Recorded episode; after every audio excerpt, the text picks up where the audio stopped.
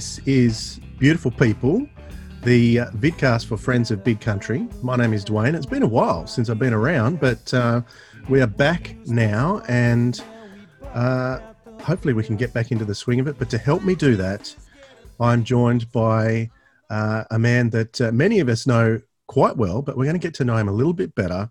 It's Arlen Bartels. How you doing, Arlen? Well, hello, Dwayne. Or do I say good day to someone? Say good day. You say good day. But I I'm yet know- to come across a non-Australian who can say that right. You've got to kind of let it roll together. G'day. It's one word. It's not two words. So, from, from Tasmania, is the term a Tassie? A Tassie? Um, I live in Tassie, so that's so that's the shortened version of the state, but Tasmanian. Always a Tasmanian. Always Tasmanian, not yeah. a Tasmaniac. Got it. Very good. Well, it's great to meet you, Dwayne. You know, I've seen you for for so long. I've, this is it's great to meet you virtually. I guess this is the only way any of us meet anyone right now, but it's good to meet you virtually. That's right. I was very happy to get to the states earlier in the year to see Mm-hmm. big country over on the on the west coast. Um, you had no opportunity to see them there. No, I didn't. Um, I sure, I sure planned to, and even the cruise that they were doing. So, but no, I missed the chance. Not knowing this was coming, I thought I was going to get another chance. Yeah, well, I think the the chance the chance was that you were going to get to see them again, um, but that was before everything turned to poo. Yeah, that's one way of saying it. Yeah. So, um, so tell us a bit about you. Where are you, and and and what have you been doing through the pandemic? You've been surviving okay? I have, I'm doing okay as well as anyone. I mean, I think we're all getting cabin fever at this point. So I'm an American. I live uh, in, close by Washington D.C., um, basically on the Maryland side of D.C., as opposed to like those of you know, that Thomas and Joni who live over on the Virginia side of D.C. So we're we're quite a ways drive around from each other. But um, I'm there in the in the D.C. area. The town's called Annapolis. It's where the uh, U.S. Naval Academy is baseline. So um, I live out, and you can see in my little cabin out in the woods, my house in the woods, as it will. Um, and I do work for NASA. Uh, we had mentioned that. So um, I've um, NASA actually has uh, 12 different centers. People think of NASA as just one big organization, but I work of the center that's on the Maryland side, and we build um, spacecraft. So I oversee the design, testing, launching, and operations of spacecraft. My particular specialty is planetary missions. So I've worked on missions to Mercury, the Moon, um, Mars, um, my, uh, the asteroid belt, near Earth asteroids. There was one that was just in the news a couple of weeks ago called Os- Osiris Rex that grabbed an asteroid sample. Um, I'd worked on that for nine years. And um, now I'm working on a spacecraft that goes to the outer solar system to do asteroid flybys, kind of like the, the pictures of Pluto you may have seen a few years ago. And then I've got a couple of missions in development too. One that has a probe going to the surface of Venus, and one that is um, going to Mars to find the, uh, hopefully, the the landing site for the first human settlement in Mars. So um, it's, it's been a great career. We've we, we've wrecked this planet, so let's go and wreck another one, eh? That's one way of looking at it. That's one way of looking at it. I'm Very really dis- difficult to save the one we're on. I'm really disappointed that um, that that Pluto is is no longer a planet. Is that right? That's true. That's true. It's it was quite a bit of controversy. I blame a guy named Neil deGrasse Tyson, who was the one who championed this. Um, I have a lot of friends that um, are co- colleagues who are on the Pluto should always be a planet tip. But you know what we are learning is beyond Pluto, there are so many more things that are Pluto size or even bigger. And um, it was a huge controversy within the astronomy community. But the anti-Plutonians seem to have won the day for now. So, how did you get into this kind of work in the first place? It's a fascinating. I think you probably got one of the most fascinating roles of any big country fan that uh, that I know. Well, it sounds sexy. It's um, there's a lot of administrative work with it as well. It's it's sometimes it's just another government job. But um, you know, honestly, I don't remember a time when I wasn't fascinated with space. Um, I was when the Apollo moon landings happened. I was ages four to seven, and that's an incredibly formative time for a young person. So I don't really remember a time when I wasn't just absolutely fascinated with space. Growing up, it didn't seem like you know a kid that came from my background would actually be able to get into that field. It always seemed like a very distant dream, but um, I've been very blessed and very fortunate. So, uh, some some may know that I'm a bit of a sci-fi fan myself. Uh, what about yourself? Uh, Are you a sci-fi fan too, or is that just too? You like to stay in reality? Actually, I'm, I was a huge sci-fi fan growing up. You know, uh, Star Trek was uh, now Star Trek, Star Wars. I don't know which side of that fence you fall on, but um, I was definitely a huge Star Trek fan and Star Wars fan later growing up. So yeah, anything sci-fi pulls me in still. Although you know, I have to blame that part of it for all the work I've done on Venus. You know, all the work we did on sci-fi when we were young always said that the planets were these amazing places, were filled with filled with lush forests and beautiful women. And it turns out that these planets aren't anything like that. But it's very disappointing. But still, the romance is still there for me. Uh, I, I, actually don't fall on either side of that camp. I'm Doctor Who myself, so oh, you are. Yeah. Wow. So which which Who is your Who?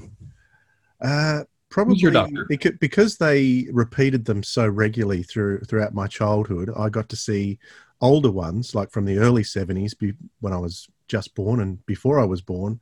Mm-hmm. I got to see them in my around when I was around ten, my early teens. So probably the third, third and fourth Doctors from the seventies. Uh, That's my era.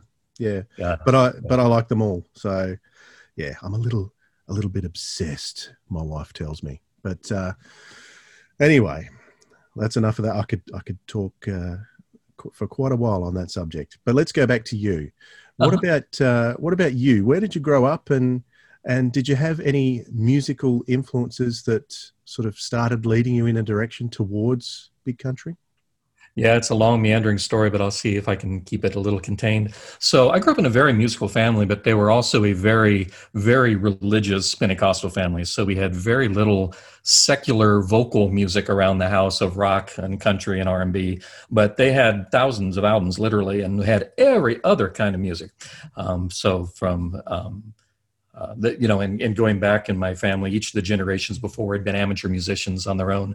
So we had all sorts of um, jazz and swing and country and western and zydeco and opera and um, symphonic music, even circus calliope music, and I just listened to it all because I was an only child that lived out in the out in the. Usually, we lived in remote areas, and so that was the main entertainment we had, you know. And so I just absorbed that for years and years and years until I was able to save up enough money to get my own radio and my own you know my own stereo with um, with my own headphones and then kind of opened up all the new vistas so uh, we were living in the uh, we lived all over the west my my parents moved around a lot they were kind of free spirits back back in the 70s people did that. Um, but most of my childhood was in the pacific northwest before moving to colorado. And um, when i was first able to pick up american top 40 with casey kasem that became my sunday service.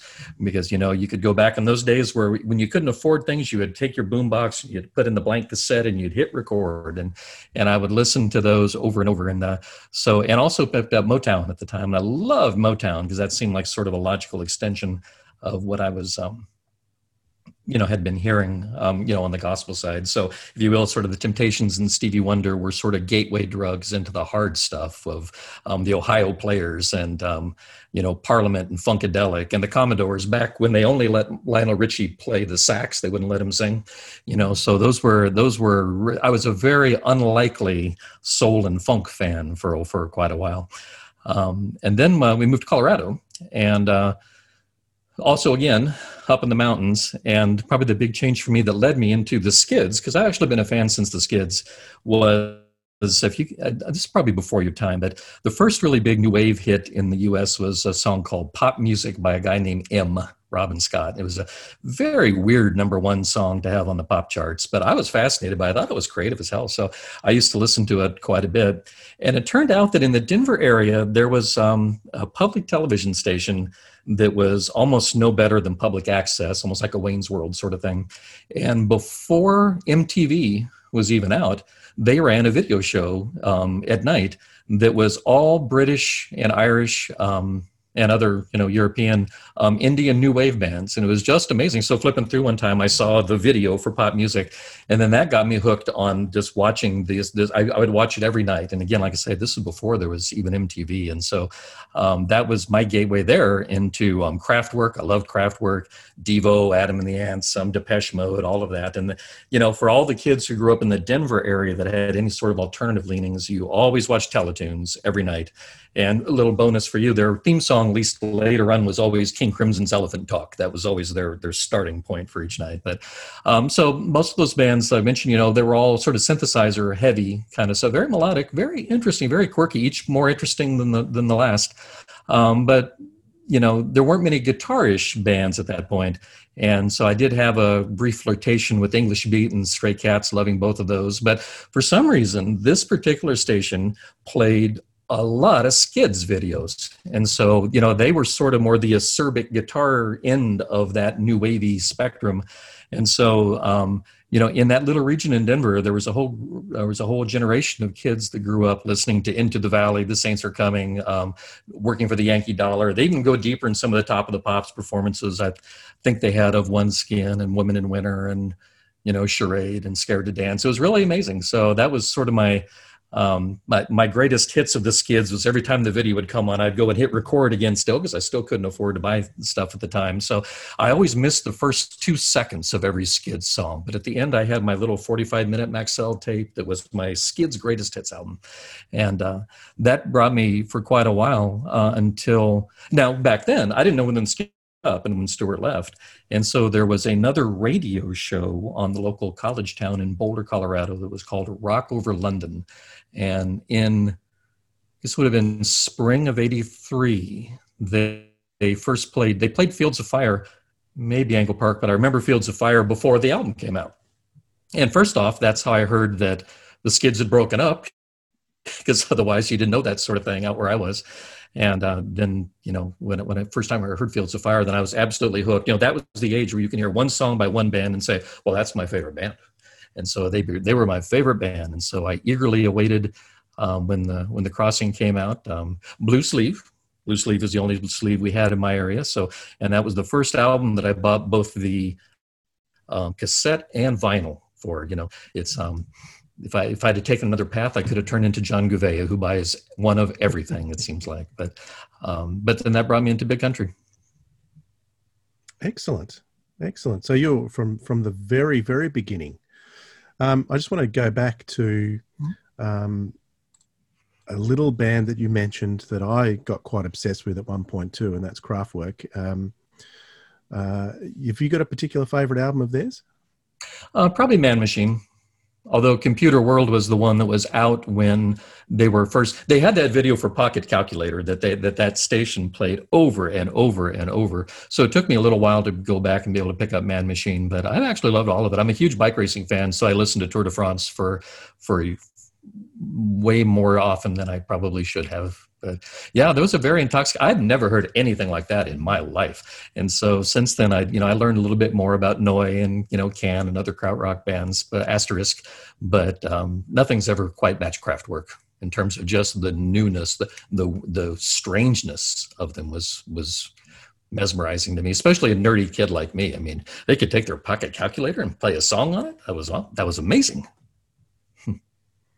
Well, you mentioned Can. That's probably as close as I've got to uh, meeting someone from Kraftwerk because we, we you, you remember uh, the four album can albums in the early '70s with Damo Suzuki, the Japanese fella, mm-hmm. as the mm-hmm. singer. Um, he was actually appearing in Tasmania uh, a few years back, and when I was doing my radio show, Damo decided he he agreed to come in to the studio with us and do uh, uh, a two-hour show with us. So that was wow. very very cool, and we got to see him live. He was touring live doing a, a, thing called Damo Suzuki's Network, where he'd meet up with bands wherever he went, put bands together, and he would do improv um, and just go nuts. Wow. Um, so those shows wow. were absolutely fantastic. That's about as close as uh, how many steps away from Kraftwerk is that? Two or three? But um, yeah, only uh, only one of that. Florian Schneider, he died this year, didn't he? He did. He did. He only was my favorite. ago. Yeah. Yeah. Yeah. So yeah, I got into Kraftwerk with um, in a big way in their when they released their album Electric Cafe. I think they've renamed oh, sure. it now. They've renamed it Techno Pop now, but it was called Electric Cafe when it was when it was out. So it's probably their least critically acclaimed album because it, hmm. they, it gets accused of being a bit behind the times in 1986. But um, I, I, used to love the video clip for the telephone call. And, oh, of course. Uh, the, the lyrics for that were always made me giggle. And uh, so from there, I went back, and I probably like Trans Europe Express, probably uh, probably my sure. favorite Kraftwerk sure. album. But anyway, we digress.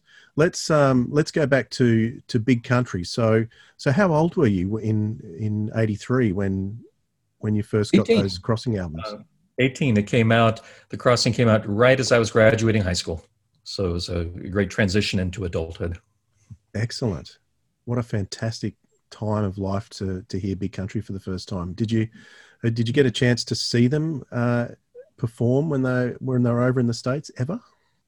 Uh, well, actually, yeah. So, um, but not the first couple of go rounds. I saw them on the on the Buffalo Skinners tour, and got to meet the band and speak to Stuart for quite a while. Then um, at Soundcheck, I'll, I'll, tell you a little bit more about that later. And then I saw the Journey tour five times, um, so six times total, but only once with the original lineup. And uh, it was it was. Um, yeah, it, I still say the the Buffalo Skinners show was the best club show I still have ever seen in my life. It was absolutely amazing. Um, the you know at that point I had just really had a resurgence back to really liking them because I'd sort of taken a time out with No Place Like Home, and um, but then when I um, caught back up to that a year or two after it was released, then um, I was really on on point for Buffalo Skinners when it came out, and I thought Buffalo Skinners was fantastic. So when they were playing, they played.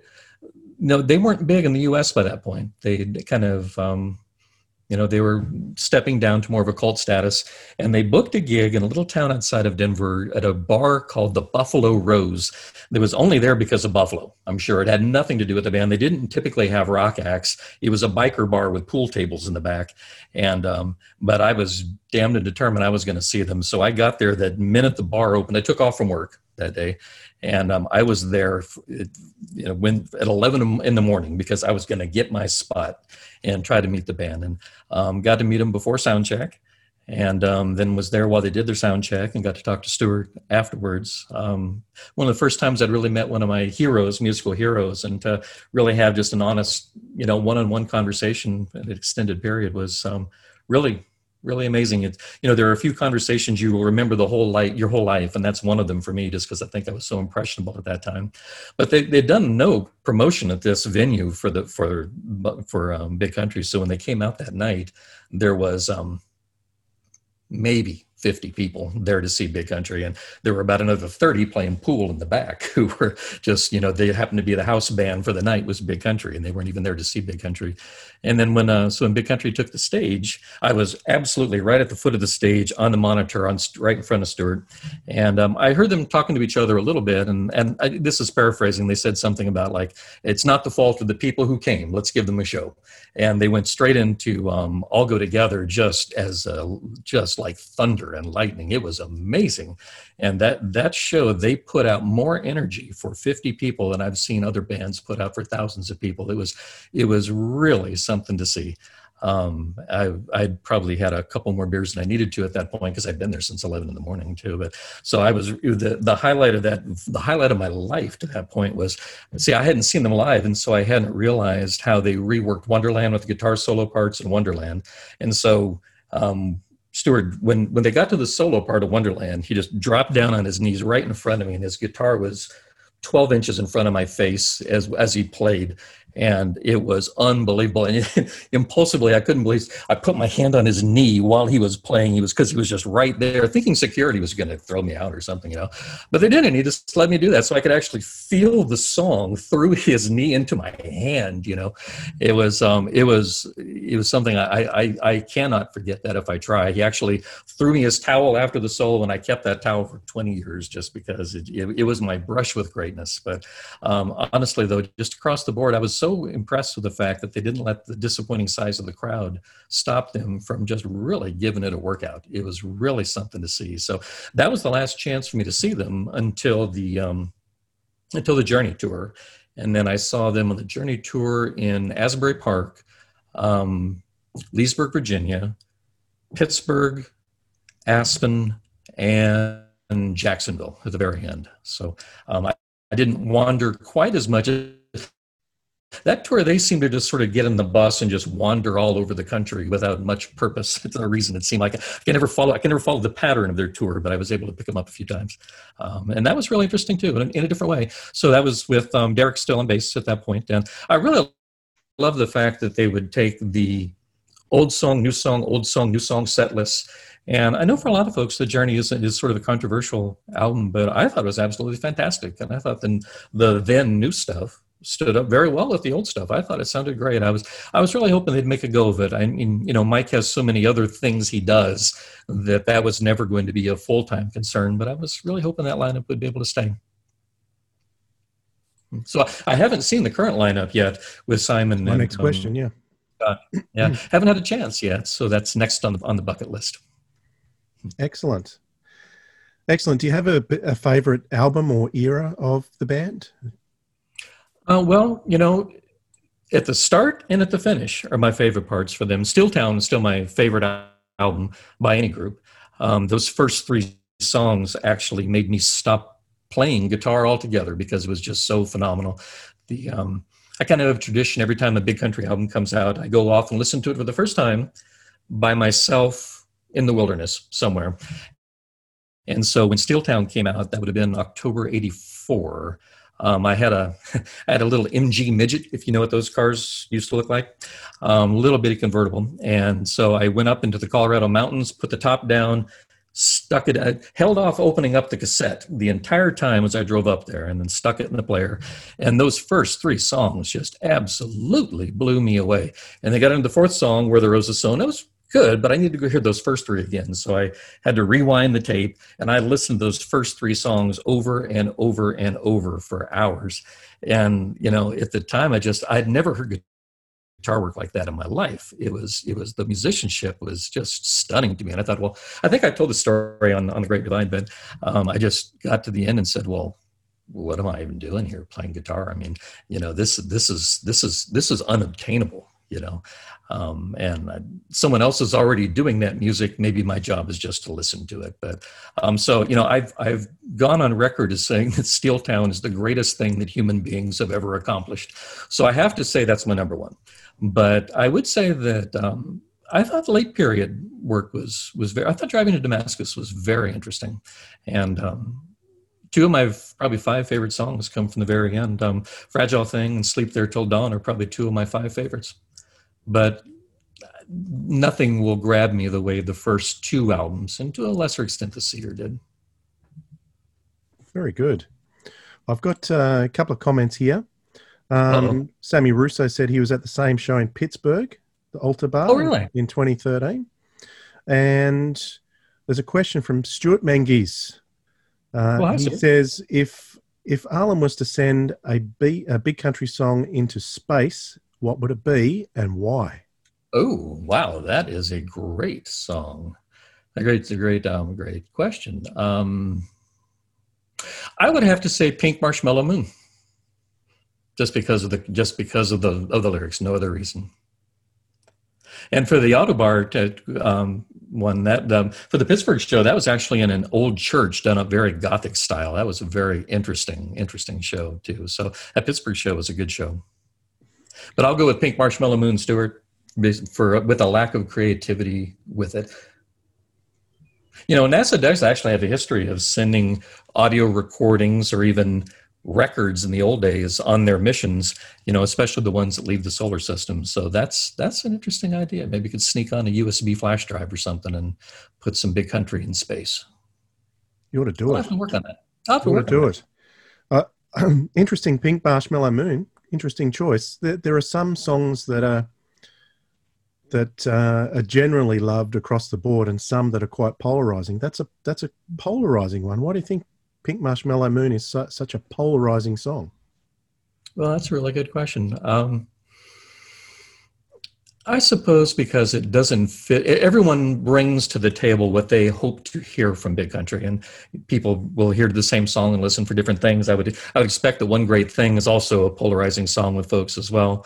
But if people don't like it, I suppose the maybe it's because it's too conversational and it's sort of heralded that late sort of storytelling style where the songs were um, just more about people who look for those songs that spoke of eternal things, of longing, and um, sound like they could have been written in the 1700s, you know, if they had to have been. Um, maybe it's sort of jarring to go from that sort of um, that style to more the conversational storytelling style that Stuart adopted, you know, in the 90s. But um, so you find that that's one that's controversial. Absolutely, absolutely. Really? People people love it or hate it. It's usually I, I, I see a lot of people saying that it's their least favorite on on the Buffalo Skinners. Wow. Okay. So yeah. what what other what other what are the other controversial ones? Like I, I know one great thing has to be one of those. I think on the next album, excuse me for a second. On the next album, I think um, Charlotte's probably another one. Yeah. All right. Yeah, that's it. Which I, I, really love, but uh, I, I and it baffles me why a lot of people don't. I dislike Charlotte enough that when it came out, I actually burned it, selected that, deleted it out, and reburned it. So my version of Why the Long Face doesn't even have Charlotte on it. So it's a so I, I under I understand it's we, we all bring different things. That that's like saying that the only cover of the crossing is the red cover. there well, is only one cover of the crossing, and we know what color is the true color for the crossing. But um, okay. what what are you listening to these days? Well, you know, it's um, you know, Spotify has really just opened up everything now, so you can just listen to uh, to everything all the time. So, you know, I don't. The older we get, the less we tend to focus on just the the 10 or so albums we have at a time when we're young. You know, this year, um, surprising me a little bit is I've really been, um, I think 2020 has really been the year of the female singer songwriter. The, the, the most of the top albums that I've really liked this year have been from female singers. Uh, the Fiona Apple one, um, the Phoebe Bridgers one, um, Haim's Women in Music. Um, I mean, I even I can't even believe I'm saying this, but the Taylor Swift and Dua Lipa ones are really good. So um, the Chrissie Hynde had a great Pretenders album that came out this year. So I think for me, this has been the year of um, of women singer songwriters. Really, as being the most creative stuff that I've been hearing. How about you? It's been a while since you've been on here. What are you, what are you listening to now? Ah, oh, it's it's very very interesting. We um, we, we, Kel and I have been on the road with the kids uh, for the last few months, which is why we've been. Uh, sort of out of sight a little bit, uh, uh, especially in, in this neck of the woods. Um, but our musical tastes are so different. Um, we, and it's interesting you mentioned Spotify too, because uh, uh, I put together some playlists on Spotify, and I've, I've got one called Kelly and Dwayne's Cruising Tunes. So I've got one of her songs, one of my songs, one of hers, one of mine, and I was being surprised of some of the songs that Kel listens to because she's a she's a doof doof person. Like I've always, you know, a doof doof. You know, the club music. Oh, uh, got it. um, and I've been surprised that she's actually chosen to listen to some songs like uh, Def Leppard, "Pour Some Sugar on Me." Um, that's on our playlist. So I've been listening to a bit of Def Leppard. She even puts on. She's even chosen um, Guns N' Roses. So wow. I've been absolutely pleasantly surprised by some of the cool 80s music that Kel's been uh, choosing for our playlist. And uh, just going back and listening to some of that old stuff, a bit nostalgic, been a bit nostalgic this year. So I was looking off screen because I was, you know, you've made that playlist public, and so I was pulling it up and oh, have and I? While you were talking, and I'm looking at it right now. So that then brings in some some. I was wondering because the tastes were so different as I looked down that. I wondered all about that. So so now I can play the game of guessing which ones are yours and which ones are hers. Okay, that's it. So the Klaatu is definitely you. Porcupine yep. Tree is definitely you. I'm going to say Kate Bush is you. Yes, yes. Um, I'm going to say Kiss is you. Yeah. I'm going to say Backstreet Boys are not you. Correct. uh, I'm going to say Owl City. I'm going to take a chance. I'm going to say Owl City is you. No. Okay, I'm well. Then I give it. Then I'm done. But that's you may not know that your playlists are that your playlists are public. I might have to go in and change those settings. I didn't know it was public, but anyway. And um, some of my suggestions you've been having a having a listen to, have you? Yeah, absolutely. Because there's one thing, I don't want to take too much of the time up here, but when you did your first trial episode, you know, one of the things that hits me is that so many big country fans seem to come to it from prog music. And prog is one style that I've really had trouble really immersing myself in. It's, um, um, the musicianship's fantastic you know it's absolutely fantastic but i just don't seem to get to it so so so from your um, episode you did uh, with with tom your, your kickstarter if you will Um, I so you mentioned you name drop Klaatu, Porcupine Tree, and King Crimson, and I definitely listened to all three of those. Um, I, probably King Crimson was the easiest for me to to get into. But so for those of us who don't know prog, but actually would like to to ease into it a little bit, do you have any suggestions for us? Ooh, What's, what's the starter pack for prog? I would say the most commercial and the one that everyone would would know more than any other would be probably Dark Side of the Moon. So ah, No. if you if you want to try a taste of commercial prog, um, that's the album to go for.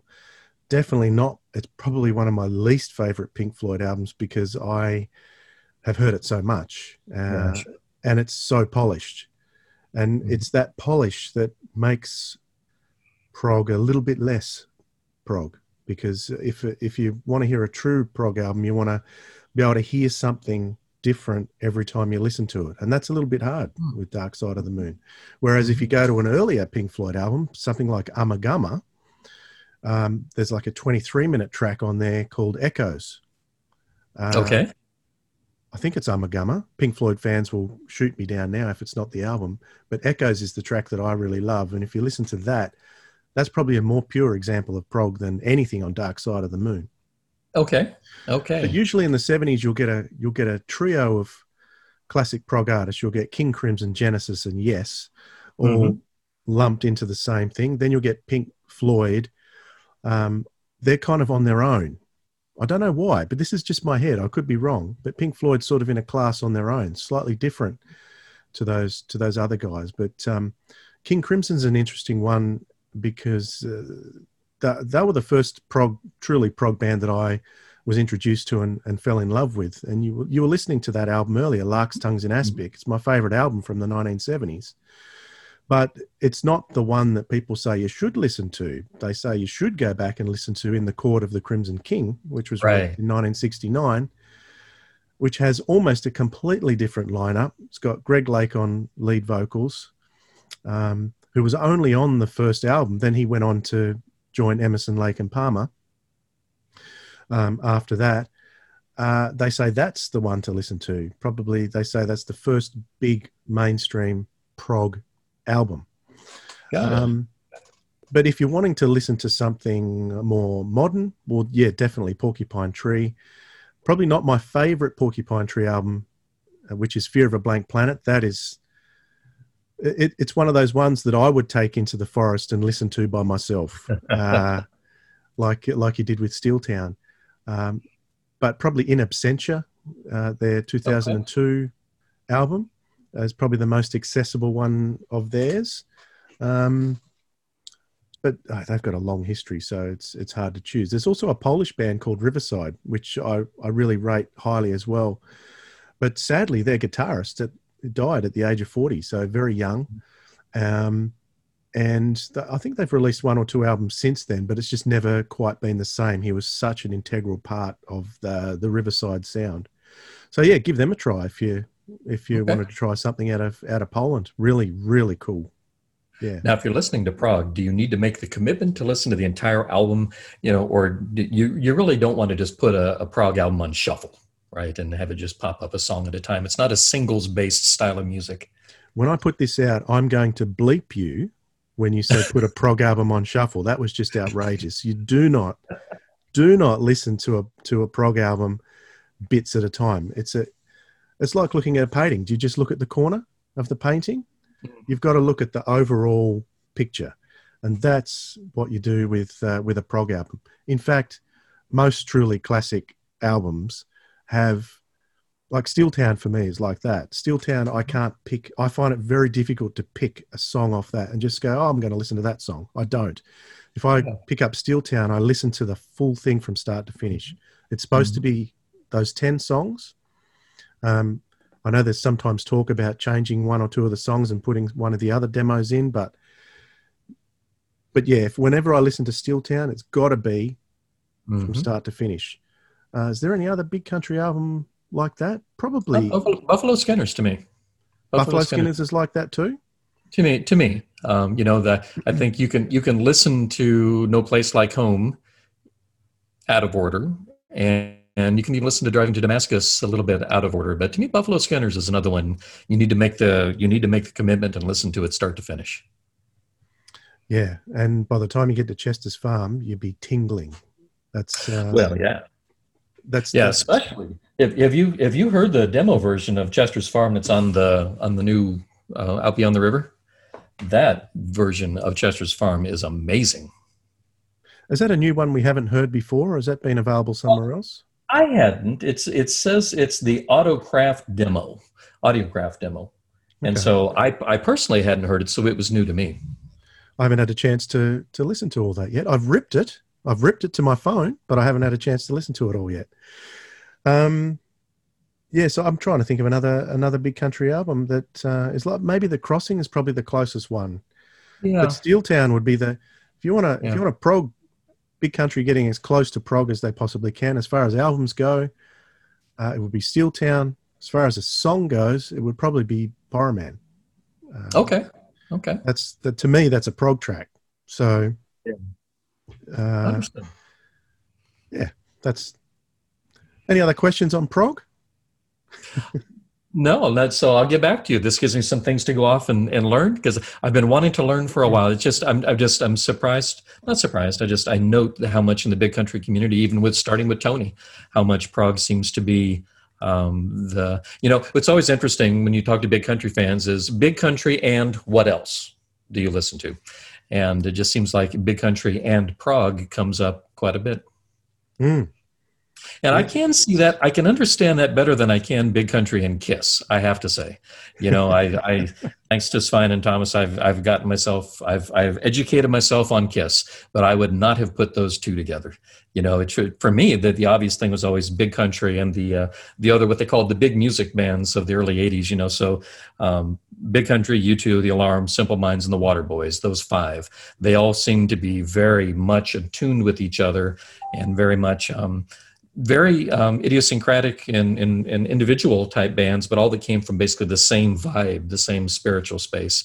But it seems like, so to me, it was natural to find other bands that I felt were in the same um, vein as, as Big Country.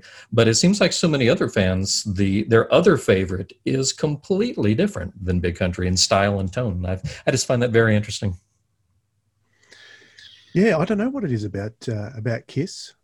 I'd love to talk to them about it one day. Uh, the, the good thing about Kiss, though, is it's a guitar band, so it was one of those Yeah. big, loud guitar bands Mm-hmm. um, that Big Country was, uh, and Yeah. still is. So, and Kiss is still going too, aren't they? They've they've only just stopped, haven't they? they- They did their final. they just stopped. Yeah, but Yeah. Ace Frehley's still going. I actually, I actually saw Ace live with Thomas because I was, I was willing to make that level of commitment. So he was, um, Ace Frehley was playing a, a, small venue over in Maryland, and then Thomas made it over, and uh, Give, so us, give us a rundown sitting of that. together. 'cause I got- Go Give us a rundown of that um, of that gig. That was something else. That was my first time in the Kiss universe, if you will. And so I was the youngest person there. It seemed like many, now Thomas will hate this, but it seemed like many of the people were still wearing the original clothes they were wearing in 1979, um, including the belly shirts that no longer quite fit. But um, they, Ace Frehley was fantastic. He was absolutely fantastic. And he had a, a touring guitarist with him named Richie Scarlett, who was the most.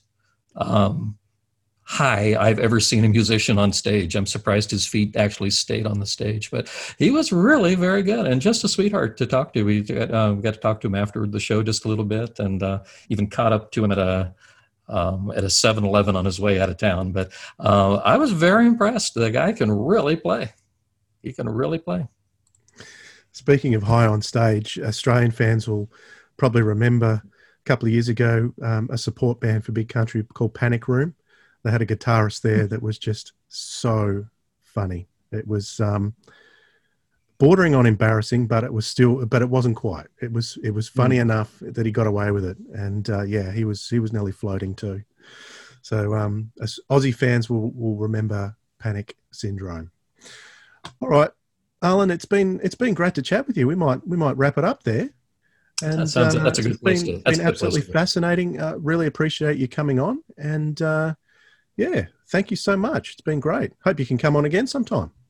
Well, and thank you for doing this. It's been really great to meet uh, some of the other fans too. You know, when you're a big country fan, it can be a very isolating affair. You think you're the only person in the world that actually really loves them, and so you know the the online communities for big country where you can find other people with whom you can share these things you can want to talk about that no one else ever wants to hear except other big country fans. And so this has really been great. I've I've watched a lot of your other interviews with folks uh, and learned things about them I would never have picked up just from their Facebook feeds or something. So thank you for doing this. It's been a real pleasure. Thanks so much, Alan. I'll let you get back to your top secret activities. well, the things that I can't tell you about.